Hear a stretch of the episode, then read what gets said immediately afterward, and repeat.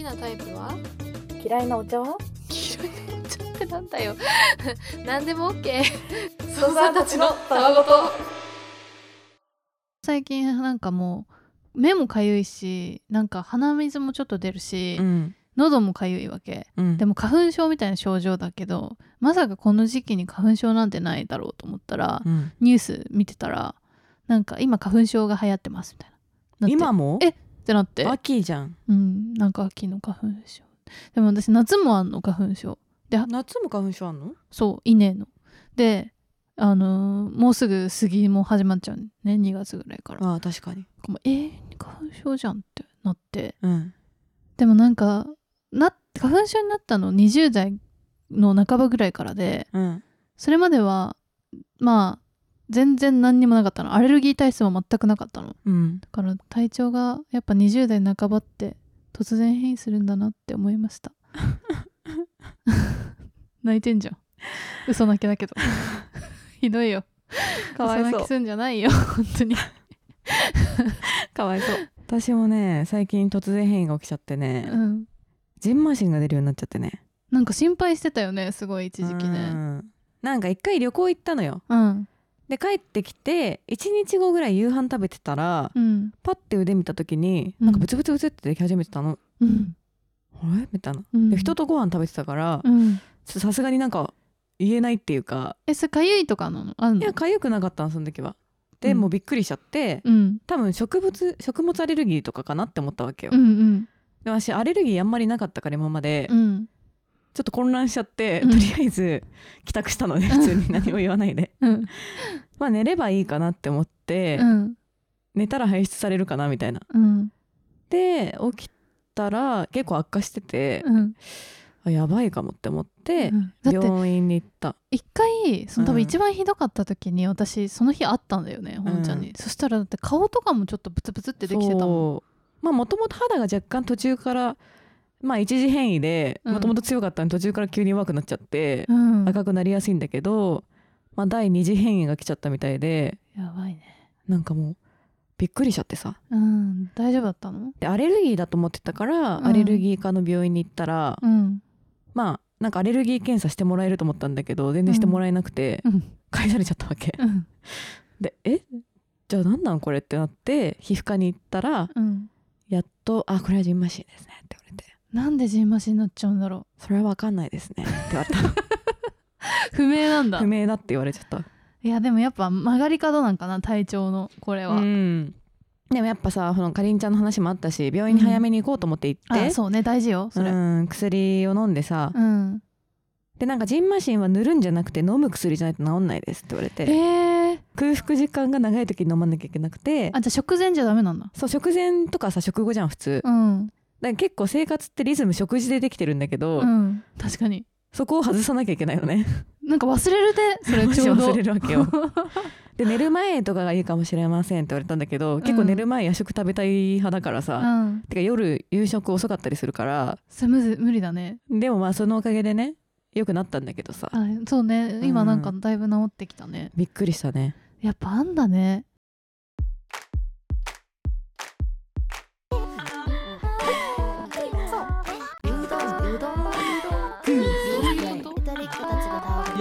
読めない好きだよ。疲れたやべさ大好き。なんだそりゃ。いつもとても面白くて元気になる配信ありがとうございます。東京で営業 OL をしています、はい。操作ネームあみと申します。ちょっと謎の出来事があったので共有させてください、うん。今日外回り中に商店街を歩いていたらちょっとお尋ねしたいことがあるのですがと言われ振り返ると物腰の柔らかそうなおじさんが立っていました困っていそうな顔だったので道案内かなと思いいいですよと答えました。するとプレーンヨーグルトとチーズってどっちが酸味の匂いがすると思いますかね？と言ったのです。うん。ん？と思いつつもチーズは酸味の匂いではないなと考えプレーンヨーグルトですかね？と答えました、するとおじさまはじゃあチーズとプレーンヨーグルトチーズマヨネーズ豆乳だったらどれですかね？と、うん。まさかの選択肢を追加して2問目に突入強いて言うならマヨネーズですかねと答えるとおじさまはほーっと怪げな顔をした後お礼を言ってそのまま去っていきました。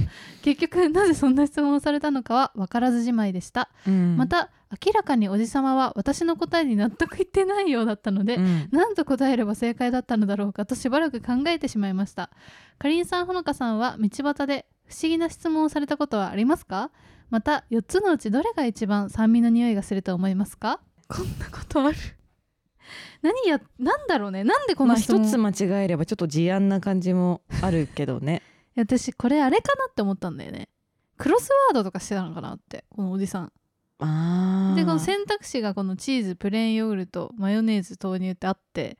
クロスワードってそういうやつ いやなんか選択肢系だっけ？ないや何文字か入れるやつよね、うん。でおじさんの中でなんかこうアイデアがああってとか？でも違うか。んわからんな。強いて言うならマヨネーズですかねっていうのはそうだと思うよ。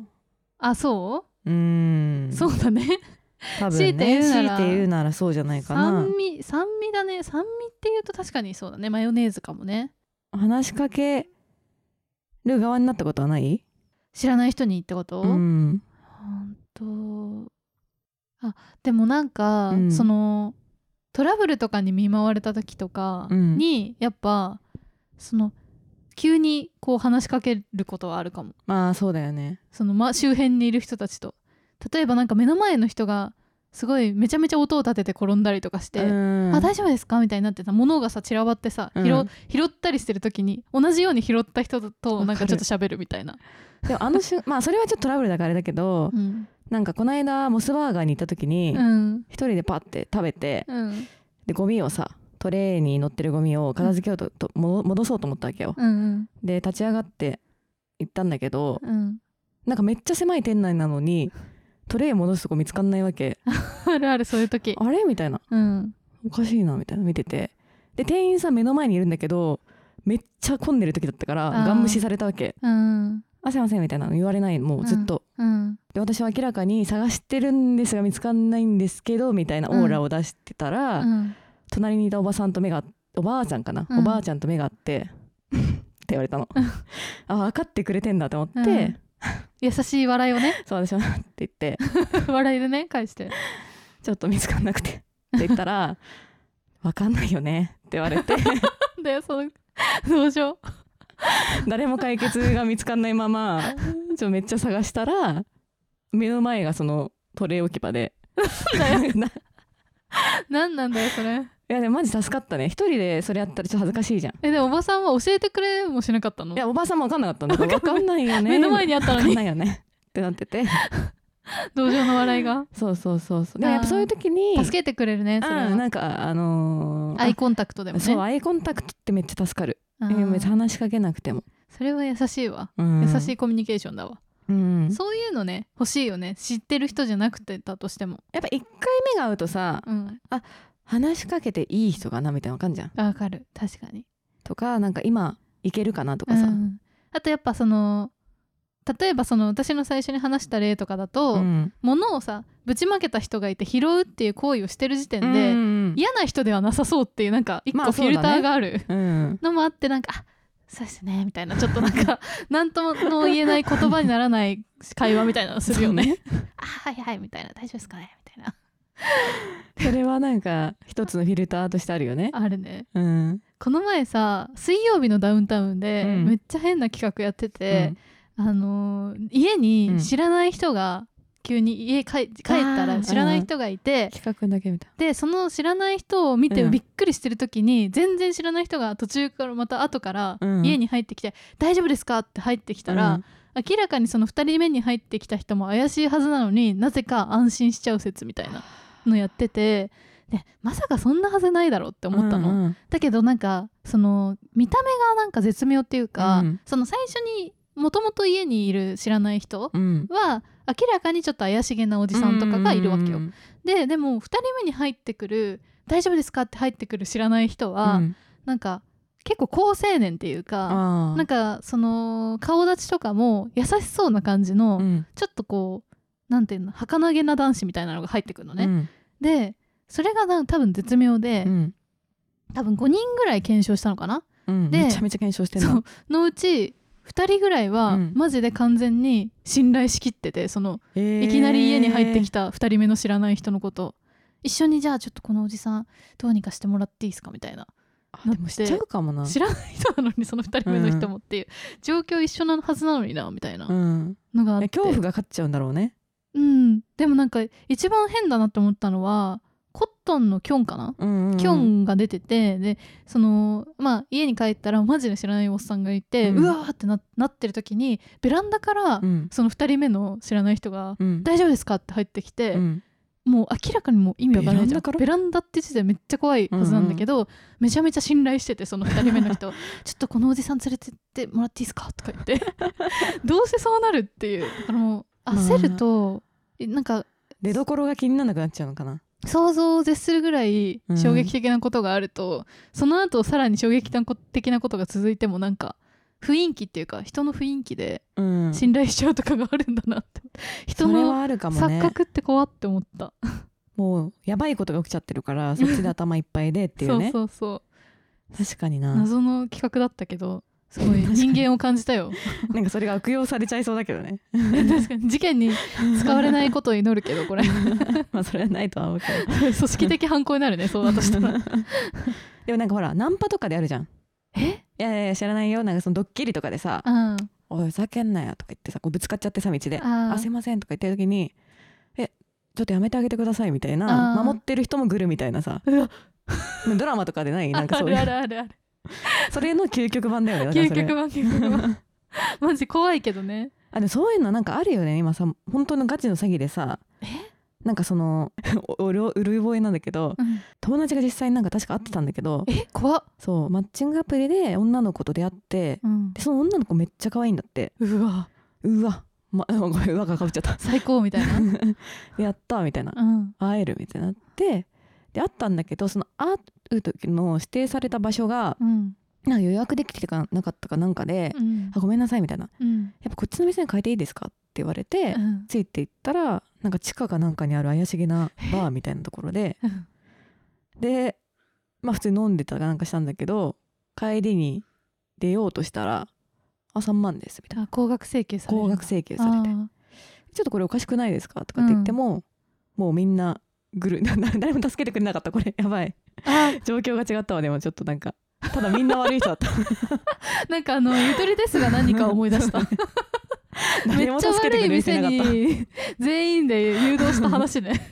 そういう誰か助けてくれるドラマだったんだけど誰も助けてくれなかったわ。えそれ友達あったの？怖いね。あったんだよ。でやっぱ払わざるを得なくて、まあ、その方がまだ身が危険ないかなみたいなその感じで。可愛い女も来るってことか。でしょう。すごいなそれだからみんな気をつけてってみんな気をつけて。マッチングアプリは正しく使おう。ゆとたえーゆとコアラさんからです。初めてお便りを送ります。ゆとコアラです。アイリスアウトという言葉はご存知でしょうか？うん。私は最近知ったのですがアニメの最後に画面の外から円形に画面を暗転させる手法の名前だそうです。うんうんうん。これを知ってから何かおっちょこちょいをした時には脳内でとほほほと言いながら自分の顔が円形に区切られアイリスアウトしていく想像をしています。古典的で名前が可愛いから私のお気に入り知識です。あんまり落ち込まなくて済むし楽しくなれるのでぜひやらかした時にはやってみてくださいね。それではこんばんはおやすみなさい。あーアイリスアウト。いやー、なんかでもさこういう知らなかったものの名前を知った時ってドーパミンめっちゃ出ない？しかもこういういい名前だった時ねそ嬉しいよね。ううわ。あこれってこういう名前だったんか、うん。みたいな。ちなみにアイリスアウトは知らなかったわ。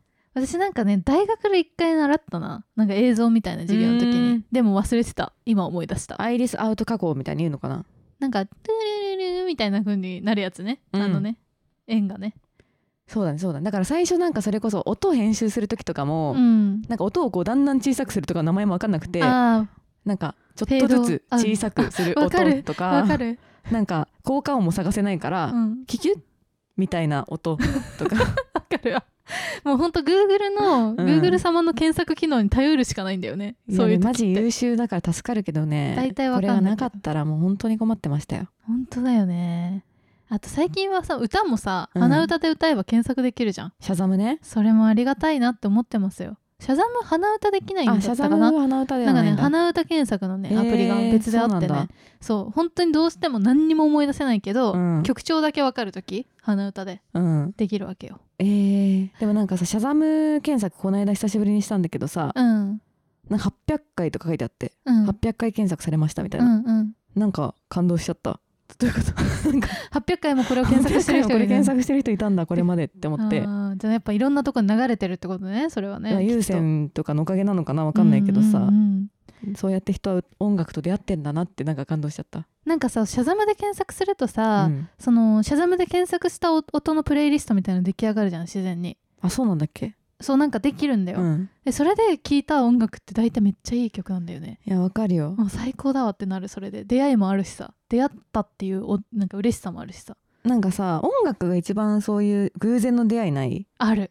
なんかさ映画とかってやっぱそれなりにちゃんと見ないとさ 理解できないし、そうね、まあ、本もそりゃ開いて読まないといけないし、うん、結構時間かかるよね。出会う出会っていいと思うまでに、でラジオもかかっててあめっちゃいいなとは思うんだけどなんて言うんだろう。なんか一回で良さめっちゃわかるって少ないじゃん、うんラジオって。なんかそのラジオはさ特にしかもその空間がさ重要じゃない、うん。この前もほのちゃんとラーメン屋でかかってたあのラジオめっちゃ良かったけど、でもあのラジオ自体がめっちゃいいってもちろんあるんだけど、うん。なんかラーメン屋ですすってる時にかかってるっていうのも相まっていいみたいなところがあるからね。あだからそのなんか家でじっくり聞くとはまたちょっと違っちゃうんだけど、ね。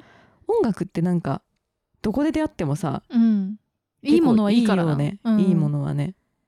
ほんとなんかあのバカリズムのネタであるけどさこの曲良くないみたいなのはさ、はいはいはい、マジで怒るからね本当に。こう普通にカフェで喋ってて流れてきた曲がめっちゃいいってことあるから本当、うんてかそれで出会うのがめっちゃいいよね。そう。それが一番最高。まあ音楽でもあんま最近流れてるとこないからさ。店だなやっぱ。意外に。店の中がいいよね。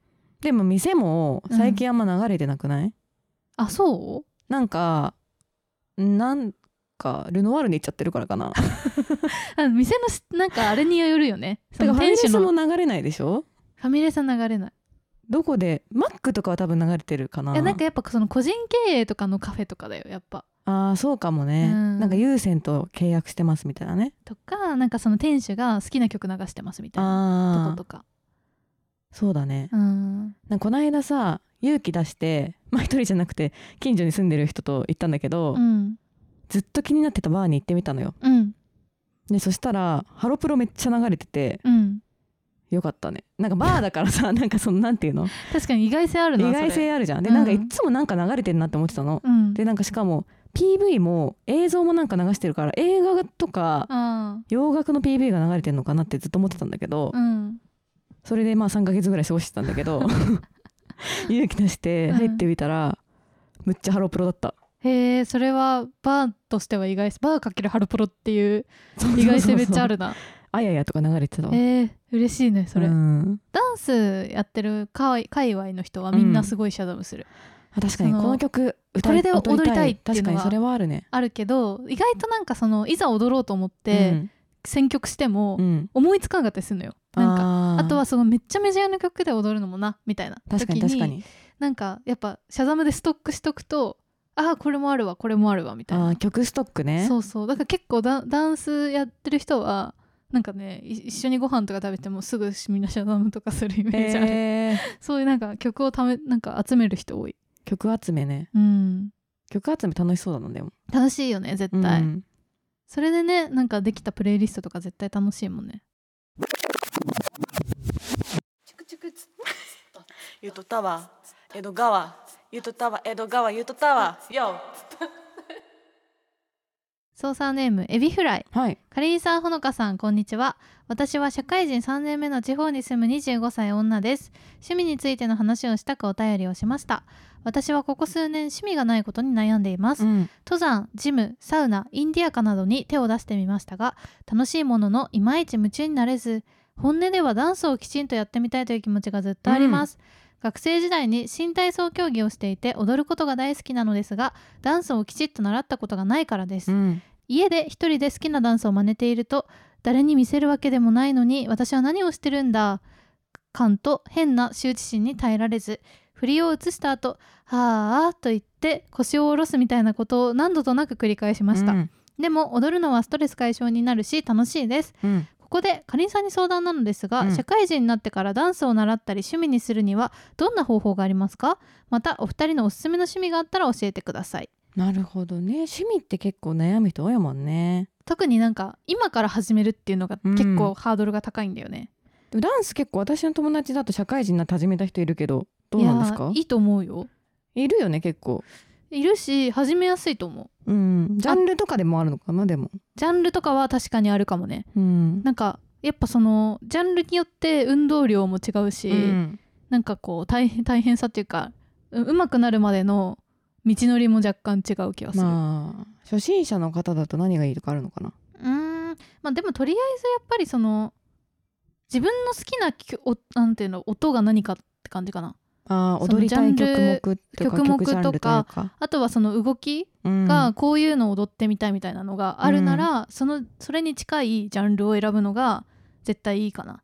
そうじゃないとなんか全然違うジャンルを 始めちゃゃうと好みが変わっちゃうもんうんね変わっちゃうからなんかそれはまず一つかな。あだでもなんか最近そのダンス界隈も結構変わってきてて、うん。そのコロナ禍になってからはなんかこうリモートレッスンみたいなさ動画で見ながら教えてくれるみたいなうん。のも増えたしあとなんかそのプライベートレッスンみたいな感じでなんかそのダンサーの子がインスタとかで募集したりとかするのよ。その今日のあ今週の土曜日の何時から何時まで2時間あの初心者向けのレッスンやります、うん。場所は渋谷のここですみたいな。参加費2000円ですみたいな。うん。そういうのとかも参加したりできる。あでもなんかなんか友達がうん。吹奏楽のそれこそ友達だったんだけど、うん。なんかそのインスタのストーリーとか見てたら、うん、急になんかあれ？ダンスしてるみたいなめっちゃいいやん。や。つ上がってきて、うん。えななんかこれどうしたの？って言ったらうん、なんかダンスサークル？大人のダンスサークルにおお入ったって言超ってて。いいじゃん。だからさその人もダンス経験なかったはずだけど、うん、今むちゃくちゃエンジョイしてて、そう最強だね。そう。なんかしかもサークルみたいな感じだからうん、多分なんかもう大学のサークルみたいな楽しい感じもあるしみたいなんで結構本当生きがいみたいな雰囲気になってるっていうのを人づてで聞きました。あ ー一つだったんだっかい。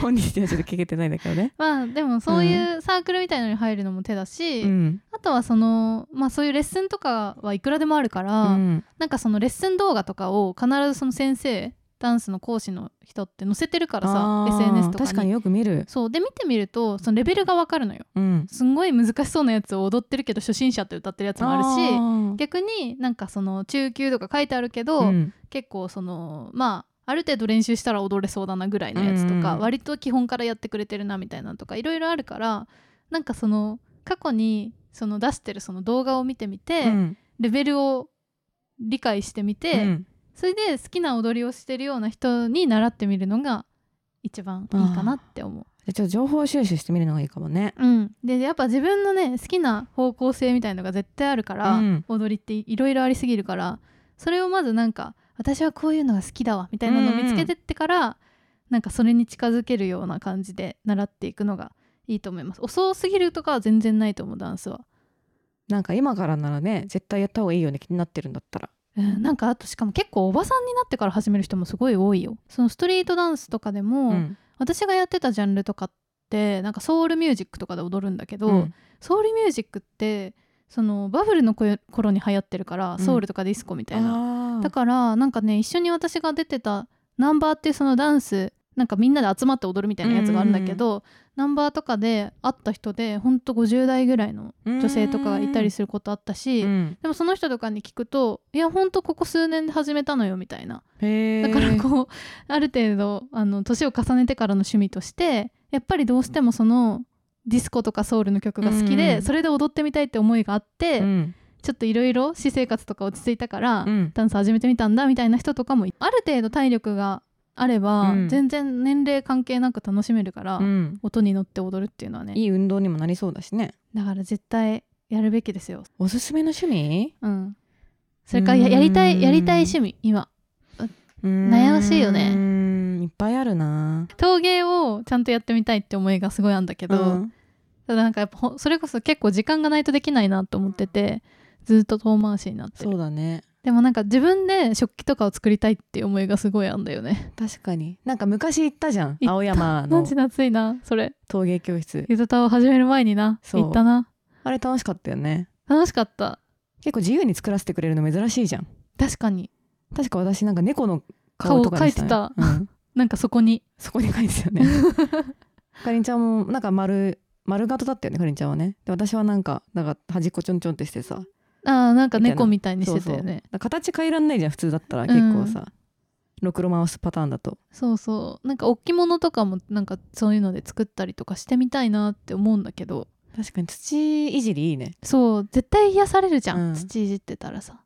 確かに今癒される系やりたいかもな。植物園巡りとかはちょっと興味あるかな。あー植物園とか確かに行ってみたいかも、うん、あとなんかバードウォッチングって前出てたけどあーやりたいよずっとやねりたいなって思ってる。でもね遠くに行かなきゃなんかあんまりできないっていう思いがあるから、なかなかまあ足が遠い高尾山とかで見れるんじゃないかって気はするけどちょっとまあ知ってる鳥が多いのかあー確かにそれはいいかもね。なうん。でもさなんかその植物で思い出したんだけどさ、なんかやっぱ花をさ枯らしやすい人とさすごい育てられる人っていない？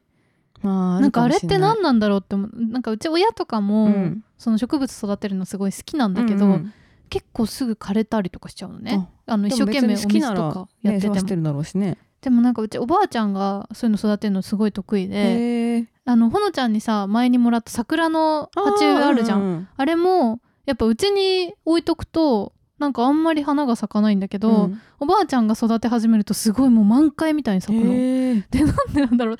やっぱりケアの仕方が違うんかなって思うんだけど、うん。日当たりとかいろいろあると思うんだけど、うん。やっぱなんかその生き物をうまく育てられる人とどうしてもあんまりうまく育てられない人がいるんだなって思って なんか私は多分育てられない側だから、うん。で昔からそうなんだよね。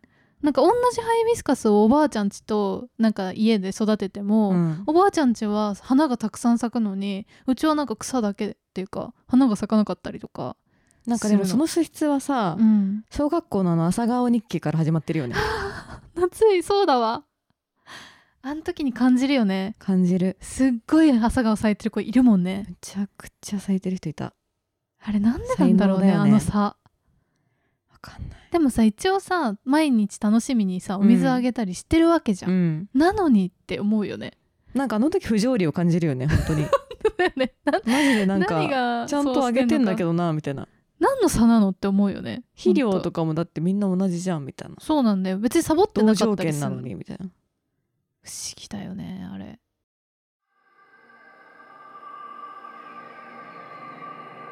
ゆとたわゆとたわゆとたわゆとたわゆとたわ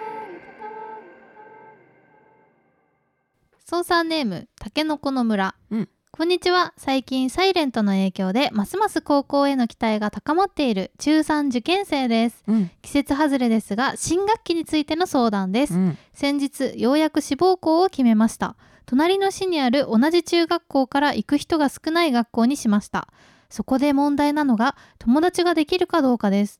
というのも私の住んでるところは子供が少なくて1学年1クラス、えー物心つく前の保育所から同じメンバーの学校です。うん。つまり私は友達作りをしたことがないということになります。今私が知っている友達作りのポイントとしては初日が大切だということです。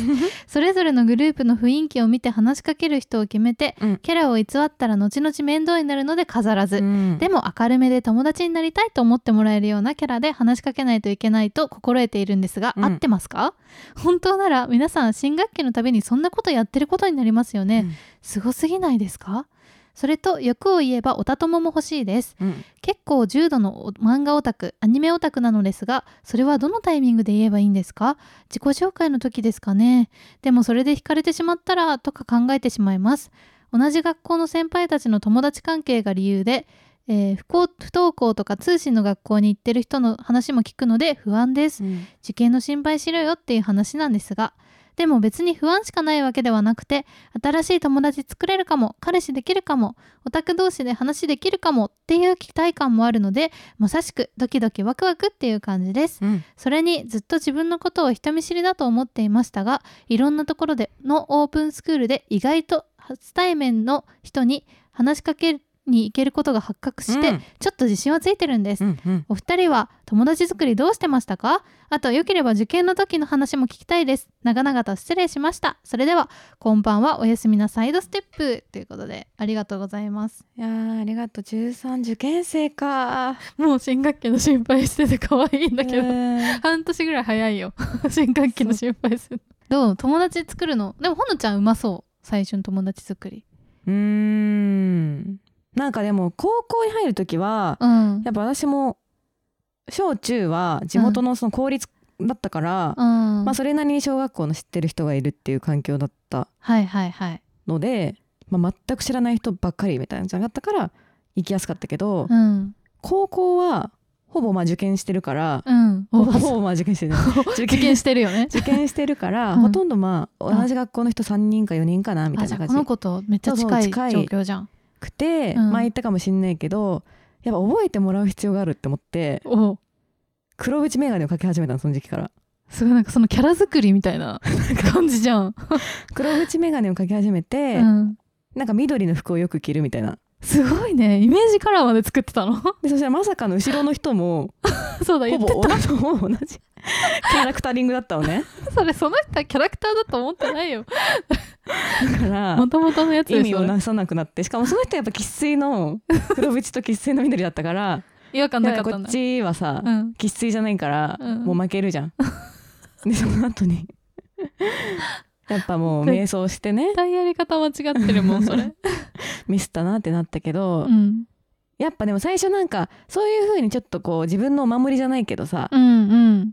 私は今日これを準備してきたから大丈夫とかって思った方が私は気が楽だった、あー。あとオタクオタ友とかいきなり言っていいんですか？ってオタクのそのオープンスクールで意外と初対面の人に話しかけに行けることが発覚してるちょっと自信ついてるっていうのは重要だよね。えマジ重要結構そういうので予行演習になってるから。うん。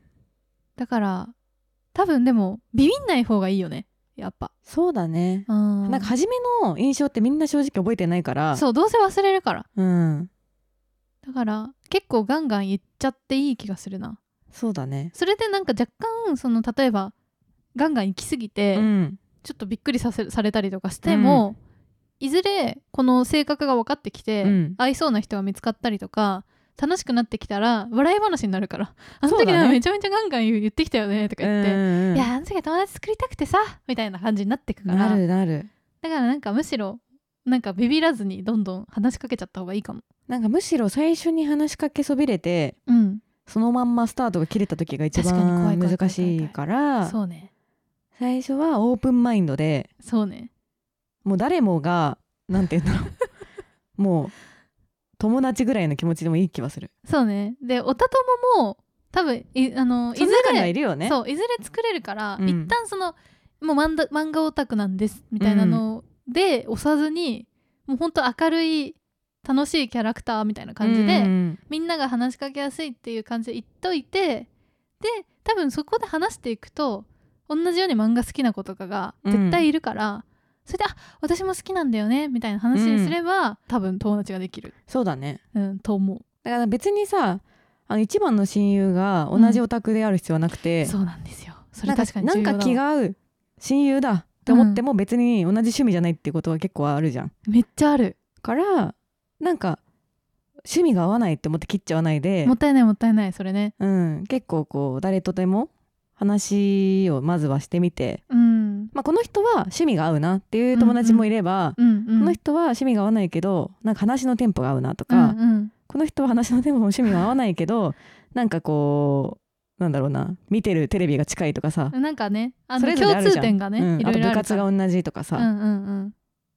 かいろんな友達がいていいもんね。そうなんかおたともに区切んない方がうん。いいかもね、そのそうじゃない人とも仲良くなれるのが学校生活の一番いいとこだから、うん結局やっぱあの大人になるとある程度趣味が近いとか、うん。そのなんて言うんだろう自分自まあ分と全然、人生がちょっと近いとかね。うん違う人とはなんかあんま仲良くならないんだけど、うん。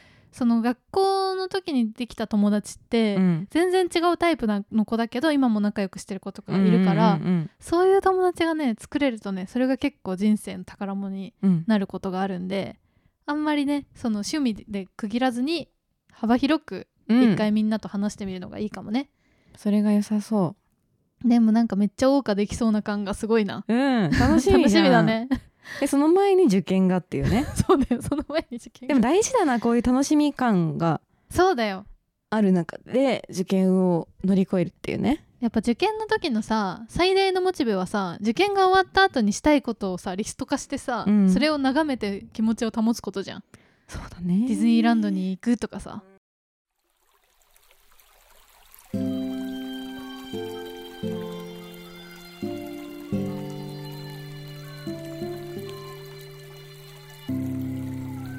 トタワー。はいということでツイッターはアットマークゆとたわでやっておりますのでハッシュタグゆとたわでどんどんつぶやいてください。はいあとはメールも募集をしておりまして概要欄にあるメールフォームもしくはゆとたわアットマーク Gmail.com yutotawa アットマーク Gmail.com に送ってください。はいということであとはねあの逆二段とかも随時募集しておりますのではい。ゆとたわ .jp までアクセスして見てみてください、はい。ということでそれじゃあここんばんは。おやすみなサイドステップ。反復横跳び